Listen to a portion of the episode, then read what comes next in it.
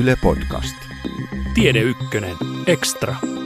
Jos laskelmat, jonka mukaan sitä luotainta pyöritetään siellä kometan ympäri, olisi ollut vähän epätarkemmat, niin 6 kilometriä olisi saattanut tarkoittaa sitä, että olisi vahingossa osuttu siihen komettaan.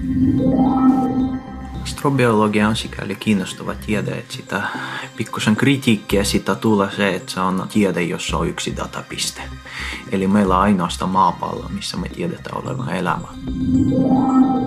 Miksi mineraaleilla ja elämällä on sellainen yhteys, että kumpikin on tulosta ympäristöstä, missä ne syntyy jos ajatellaan, että niin mineraali, se vaatii tietyt olosuhteet ja ympäristön ja samaten elämä vaatii. Että niillä on kummallakin sellainen yhteys sitten, niin että sinne ei toista ei olisi ilman toista.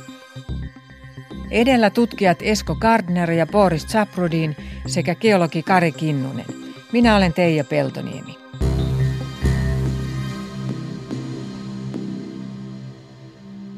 Tässä podcastissa kuullaan, mikä yhteys komeettapölyn koostumuksella voi olla meidän kaltaiseen elämään ja sen syntyyn, siis astrobiologiaan. Huomion saavat komeetat 67P ja 81P. Komeetoissahan on organista aineesta noin viides neljäsosa materiaalista. Kari Kinnunen.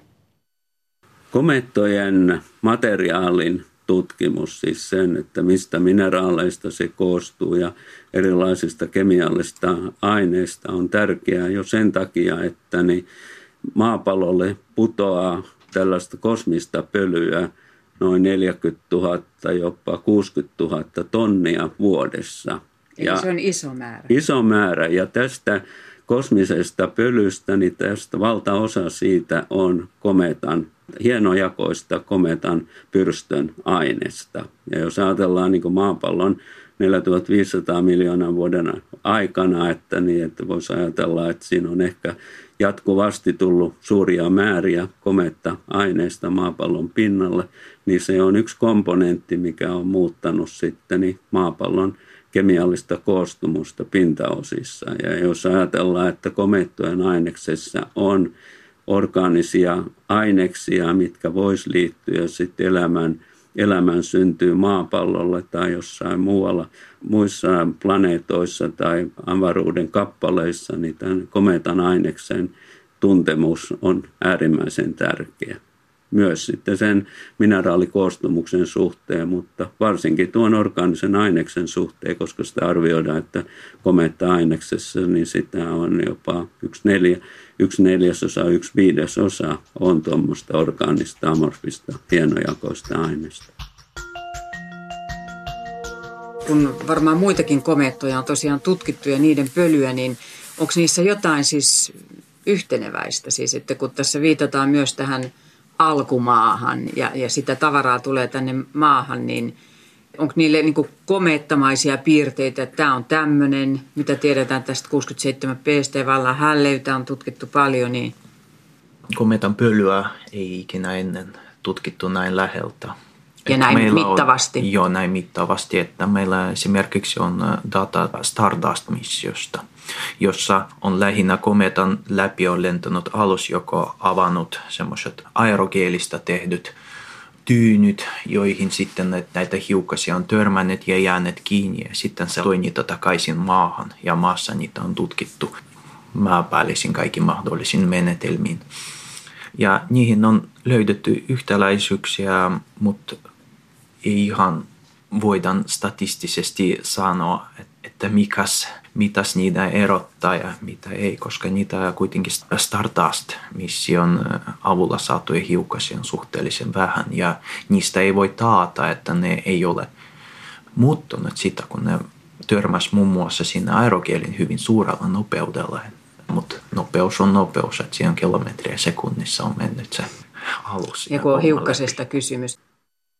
Geologi Kari Kinnusen mukaan Rosettaluotaimen minilaboratorio ei pystynyt tunnistamaan mineraaleja, vaan laitteet antoivat tietoa pölyn kemiallisesta koostumuksesta ja fysikaalisista ominaisuuksista.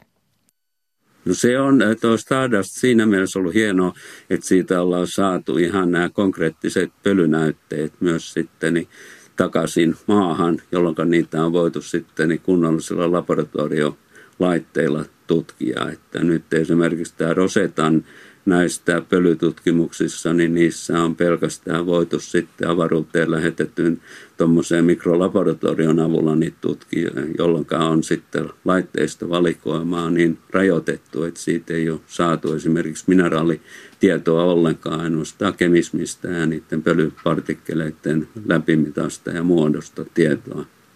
Mistä se johtuu, siis siitä itse laitteesta vai, vai niin kuin, mikä se syy on, että, että se on Joo. nimenomaan tämä 81P, Joo. josta on nyt tätä mineraalitietoutta ja, ja se Stardust jos ei voida laboratoriossa tutkia niin, että niin silloin ja joku avaruuteen lähetetty, vaikka kuinka sofistikoitu tuollainen mikrolaboratorio, niin siinä on laitteista valikoima on erittäin rajoitettu, että niin Rosetassa niin siinä on ollut, ollut pelkästään, että on saatu tietoa sitten kemiallisesta koostumuksesta ja noiden rakeiden pölypartikkeleiden koosta. Mutta sitten taas, kun ne pystytään maan päällä laboratoriossa tutkimaan, niin siinä on voitu käyttää ihan kaikkein parhaimpia menetelmiä, mikroanalytiikkaa, mikroanalysaattoria ja on voitu Raman-spektrit määrittää ja on voitu röntgendifraktiota käyttää. Et siinä on voitu käyttää ihan niitä kaikkein parhaimpia mineraalien määrityslaitteita, jolloin siitä on saatu ihan kunnollinen tämä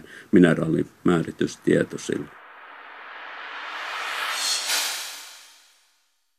Esko Gardner, sulla on nyt tämmöinen pahvilevy. Tämä on ihan alumiinia. Okei, alumiinilevy. Alumiinilevy ja nyt mä oletan, että tämä näyttää siltä ainakin, että tämä voisi olla sieltä massaspektrometrin, tai siis se, nimenomaan se, mikä on ottanut, niin se levy, joka on kerännyt niitä.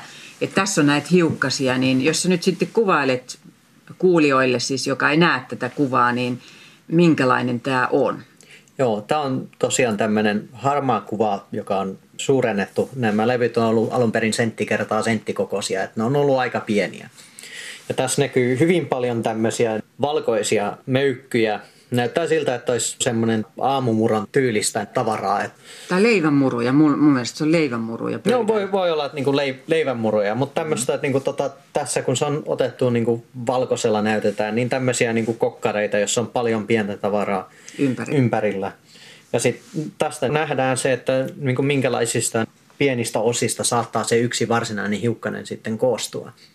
Ja tässä on ilmeisesti yhdistetty nyt ne eri suunnat, että kun tässä näkyy tavallaan vähän niin kuin varjoa, että ikään kuin voi päätellä, että okei, tämä kasa on vähän korkeampi ja tämä kasa on korkeampi. Joo, siinä tietysti nähdään ihan nämä kolmeulotteiset ominaisuudet, että voidaan laskea vähän tilavuutta yrittää miettiä, että okei, miten ne niin kuin suuria ne kappaleet on niin kuin fyysisesti, eikä vain niin kuin tämmöisellä kaksiulotteisella tasolla, että se on nyt laaja, mutta ei tiedetä kuinka korkea, korkea se varsinaisesti on. Eli tässä pystyy katsomaan erinäköisiä hiukkasia päättelemään vähän se, että kuinka korkeita ne on ja millä tavalla se eroaa. Ja tietysti kun tämä on vain yhdeltä suunnalta otettu tämä valo, niin sitten kun heijastaa toiseen suuntaan, niin tietää sitten, että minkälainen niin vuori sieltä tulee. Että onko se, onko se semmoinen niin littana yhdeltä puolelta vai onko siellä jotain semmoista hyvin röpeliästä pintaa. Että näyttääkö se siltä, että toiselta suunnalla on joku laskettelurinne ja toisella suunnalta näyttää siltä, että se on semmoista umpikivikkoa, että sie, siellä ei kannata olla. Että se, on, se on hyvinkin niin kuin tämmöistä tutkimista, mikä tässä on. Ja sitten täältä, täällä joissakin hiukkasten ympärillä näkyy oikeastaan tämmöisiä, mitkä niin näyttää jonoilta. Mm. Niin nämä, nämä hyvinkin, niin nämä jonot saattaa olla hajoamista, että se on osunut tähän ja sitten ne on kaikki lähtenyt vähän niin kuin yhteen suuntaan. Että kyllä sen lumi, lumipallo seinään, niin kuin sieltäkin tulee semmoisia niin viivoja niitä seinää mm. pitkin. Itse asiassa tämän, näissä hiukkasissa on myös sähköstaattiset ilmiöt on erittäin tärkeitä, koska ne on kuivia, ne on tyhjössä – niillä ei ole minkäänlaista mahdollisuutta ja ne varautuu aurinkotuulesta. Niin esimerkiksi tuommoinen juova, mikä tässä voi olla, niin se voi olla semmoinen, että se on isompi hiukanen törmätessä, niin on vierinyt sitä ja jättänyt semmoisen pikkukappaleita sinne peränsä sinne Joo. alustalle. Ja sitten itse isompi kappale on voinut vaikka irrottakin kokonaan. No alkuaineet muodostaa molekyylejä, niin mitä molekyylejä sieltä on löydetty? Ja sitten taas molekyylit ja alkuaineet yhdistyvät mineraaleiksi. No, tässä hiukaset näyttää valkoisilta, mutta se on vain kontrastia kohotettu ja meidän alusta on mahdollisen, niin mahdollisen musta kuin voi olla ihan vaan sitä varten, että me havaitaan hiukasia. Oikeasti ne hiukaset on aika pikimustia. Eli piki oikeasti aika lähellä sitä. Albedo on mitattu luokka 5-6 prosenttia niistä. Anteeksi, mikä on? Albedo, eli kuinka paljon valoa heijastuu takaisin. Eli se on tota maan päällä tuskin heti löytyy elämässä, no piki tai musta, semmoinen noki voi olla hyvin lähellä sitä väriä, mitä ne on. Ja ne saa sen värin hiilestä ja hiiliyhdisteistä, mitä on kometoista just löydetty ja mitkä on mielenkiintoisia. Mutta niiden lisäksi on aika paljon pi-yhdisteitä, peruskiviä. Mikä on peruskiveä? Eli siis silikaattimineraaleja puhutaan. Myös rautayhdisteitä löydetty ja alumiini, kalsium. Joo, alumiini, kalsium, nikkeli. Tämmöisiä ihan metalleja, niin niitä kutsutaan ihan semmoista jos ottaisi niin kourallisen jotain kiveä maan päältä, niin sieltä saattaa löytyä sitä samaa tavaraa, mutta sitten se voi olla täysin eri suhteessa taas, mitä niin maan päällä havaitaan. Että mm-hmm. Y- yleensä sanotaan, että jos lähtee katusoraa katsomaan, niin harvoin siellä on mitään rautaa ja nikkeliä hirveästi enää jäljellä, kun taas täällä se on yleisempää.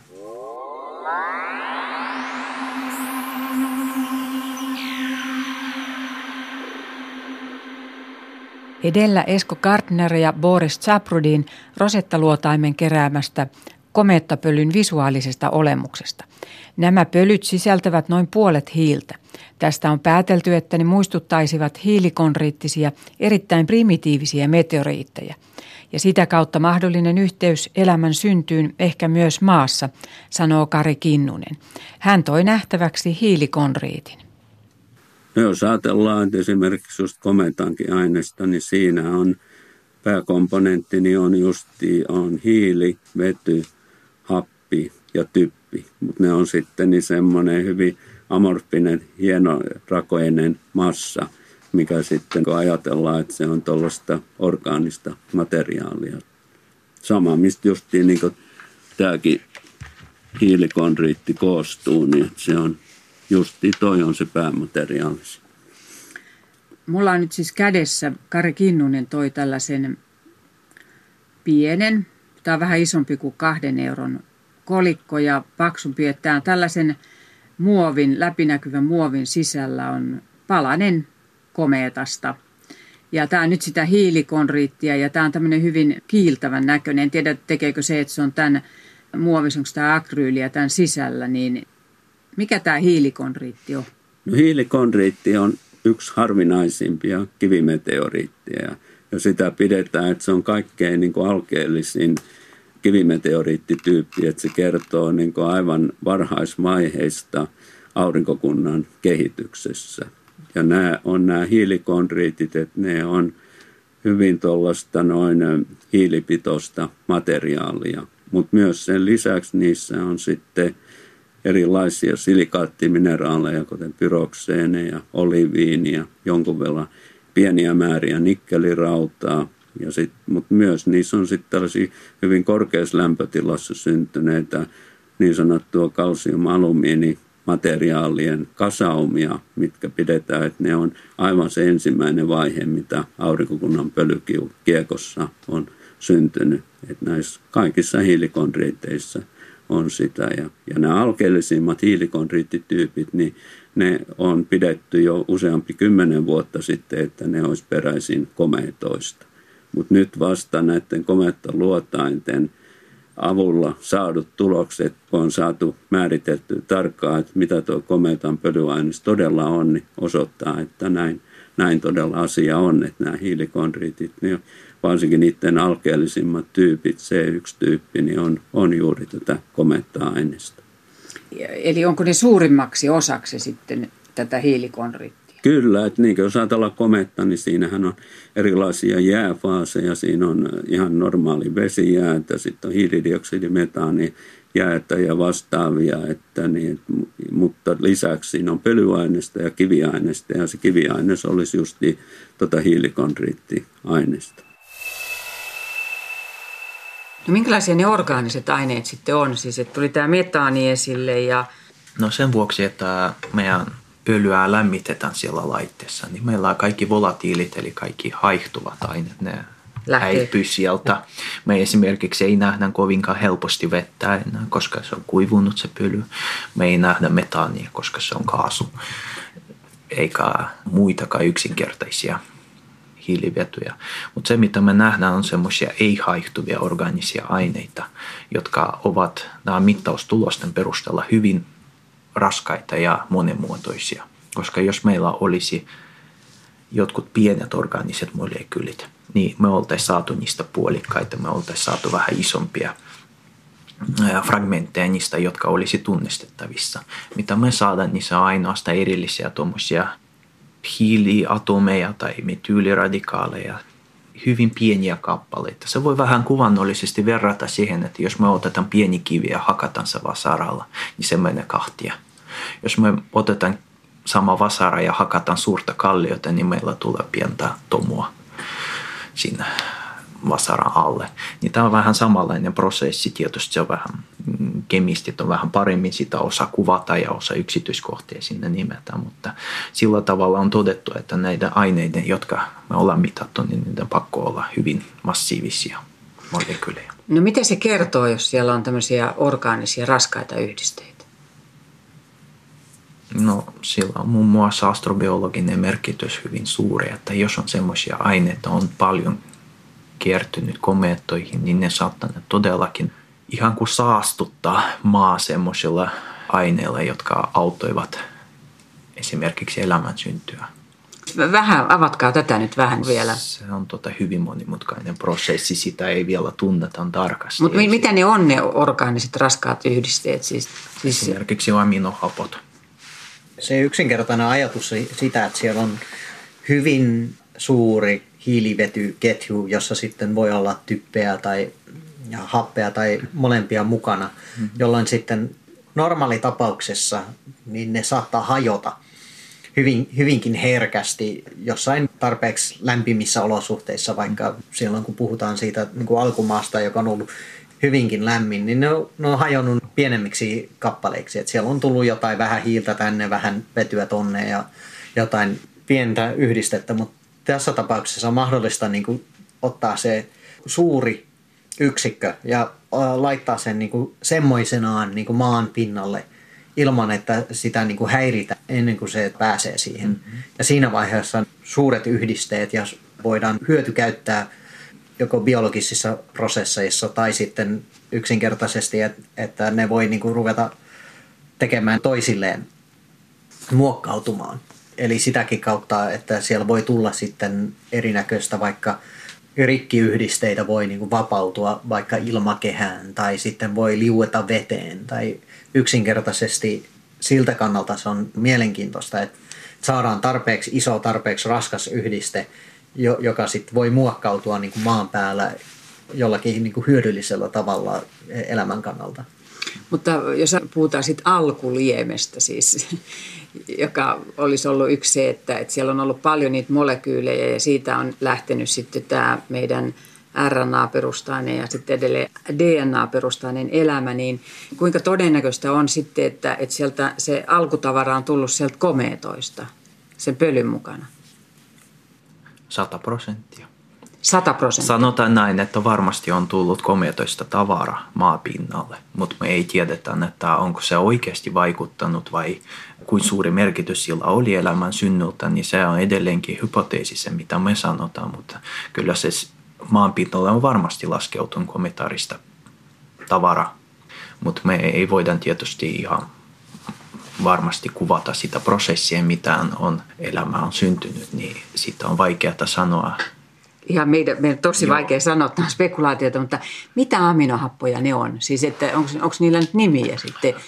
Varsinaisesti tämä mittausmenetelmä aiheuttaa sen, että me ei voida niin kuin sormella osoittaa ja sanoa, että nyt me löydettiin tätä, mm-hmm.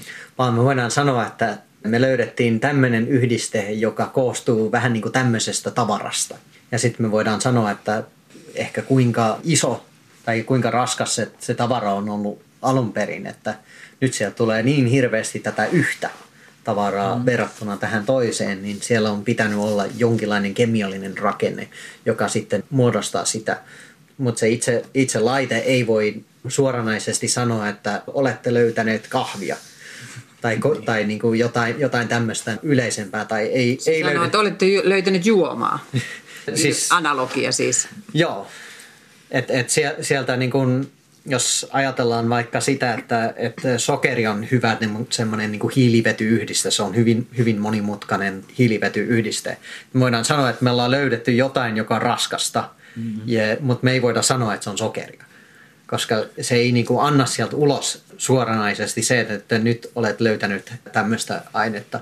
Voidaan tietysti laboratoriossa vertailulaitteella mitata sokeria ja katsoa, että miltä se näyttää ja sitten yrittää verrata siihen, että hei, onko tämä ihan samannäköistä, onko tämä ihan erinäköistä. Niin siinä voidaan vähän sen niin verrata sitä, että okei, tämä näyttää vähän siltä, että tämä voisi olla vähän tämän suuntaista tai se antaa samanlaisen signaalin ulos kuin mitä semmoinen joku raskas hiilivetyyhdiste.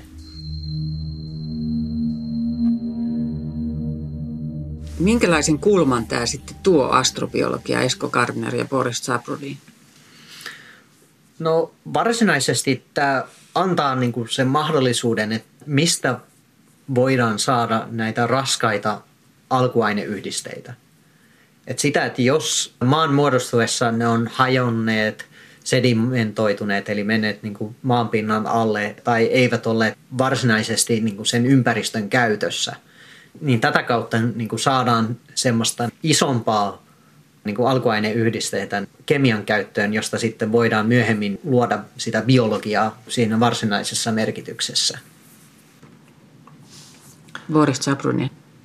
Periaatteessa kattaa aika hyvin sitä, just että miksi kometat on astrobiologeilla on mielenkiintoiset, niin ensinnäkin siinä on varmaan kahdenlaista just kometat luovat ympäristöjä, auringon läheisyyteen, mitkä voi olla elinkelpoisia, veden ja muiden organisten aineiden tuominen.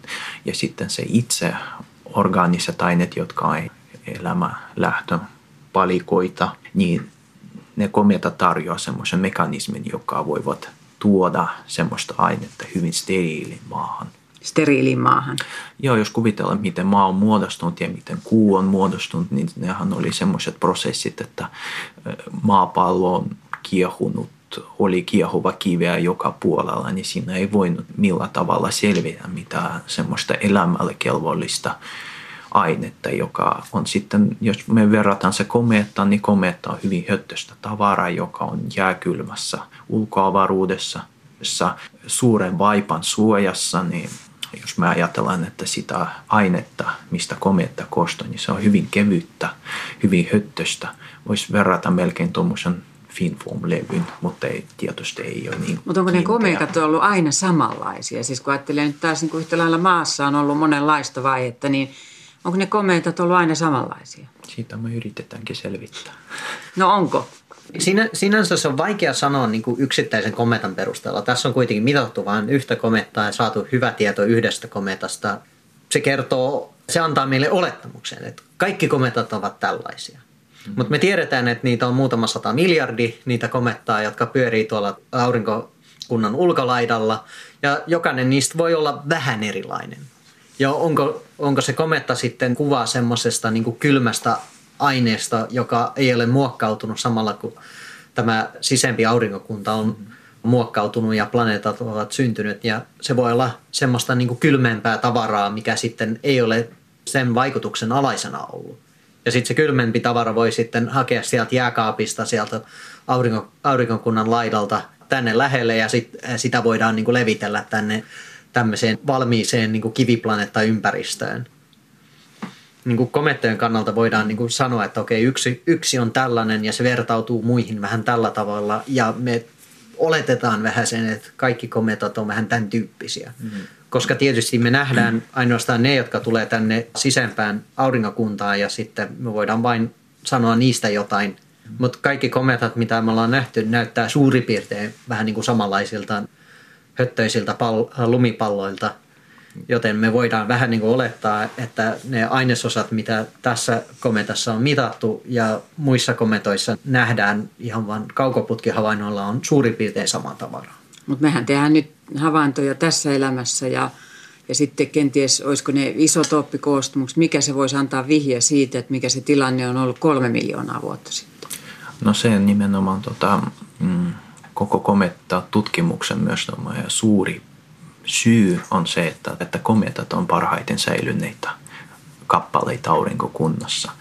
Eli jos puhutaan tästä aurinkokunnan syntyhetkestä, eli neljä puoli miljardia vuotta sitten karkeasti, niin silloin sisäplaneetat on muodostuneet ja ne on niin muodostuneet kuumina, kiivinä, että siltä periaatteessa mikä haihtuvat ainesosat, vesi, muut kaasut, ne ei ole päässeet muodostumaan niihin planeettoihin, vaan ne on niin kuin muodostunut vasta ulkolaitoilla. Nimenomaan ulkolaitojen tota, hyvin kaukana aurinkosta on myös muodostuneet tavallaan kaikki ne rippet, mitkä jäi planeetton muodostuksesta, niin on, niistä on tullut myöhemmin komeettoja.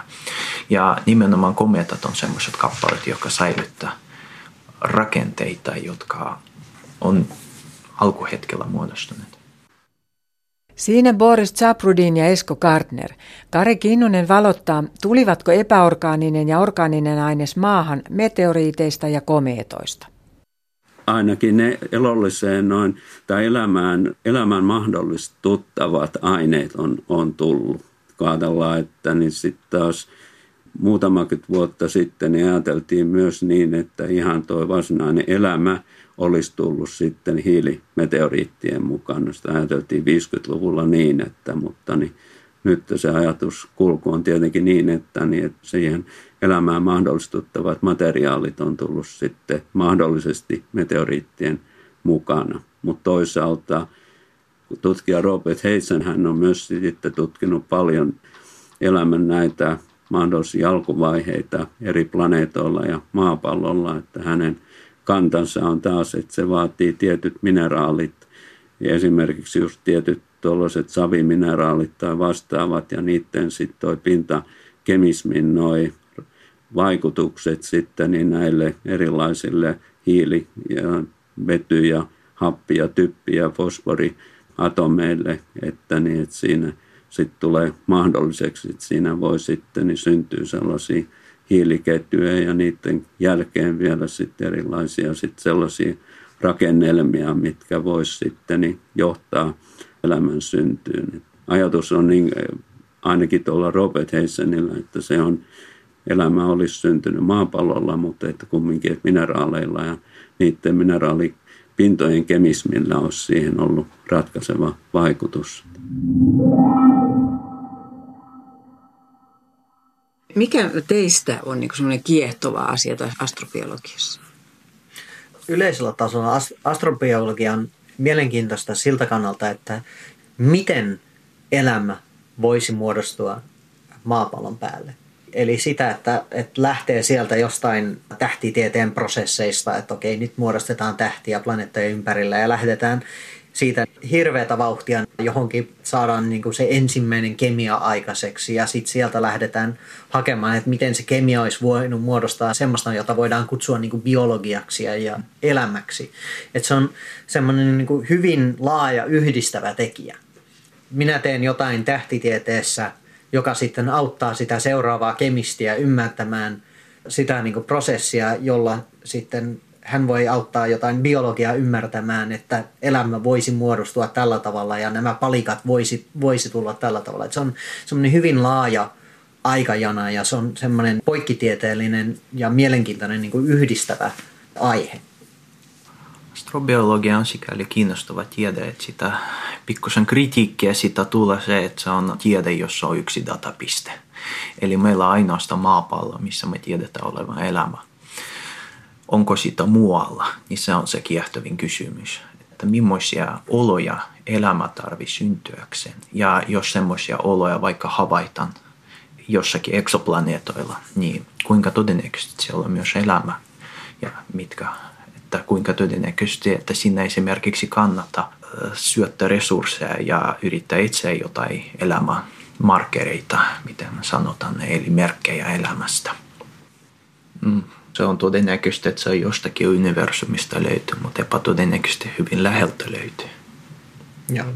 Mä luulen, että mikä tässä niin kuin oikeastaan tässä koko alassa on niin kuin osittain sellainen ajatuskin, että jos me osataan niin kuin tulkita niitä merkkejä, joita löydetään vaikka eksoplaneetoilta, niin me voidaan sitten sanoa, että siellä on jotain elämää. Se, että se ei välttämättä näytä tältä ja mene ulos tonne tota kylmään lumeen niin saunan, saunan jälkeen pyörimään, mutta tota, se voi hyvinkin olla, että siellä on semmoisia merkkejä, joita me voidaan niin kuin astrobiologian tutkimuksen avulla todeta, että tämä kertoo siitä, että siellä pitäisi olla jotain merkkejä jostain aktiivisesta biologisesta prosessista.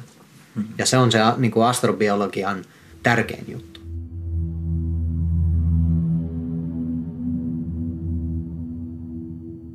Ehkä tärkeä kommentti on se, että vielä elämällä ei ole tiukka määritelmä tehty. Sitä vähän sanotaan niin, että sillä ei ole tarkka määritelmä, mutta me uskotaan, että me tunnistetaan se, kun tavataan. Joo.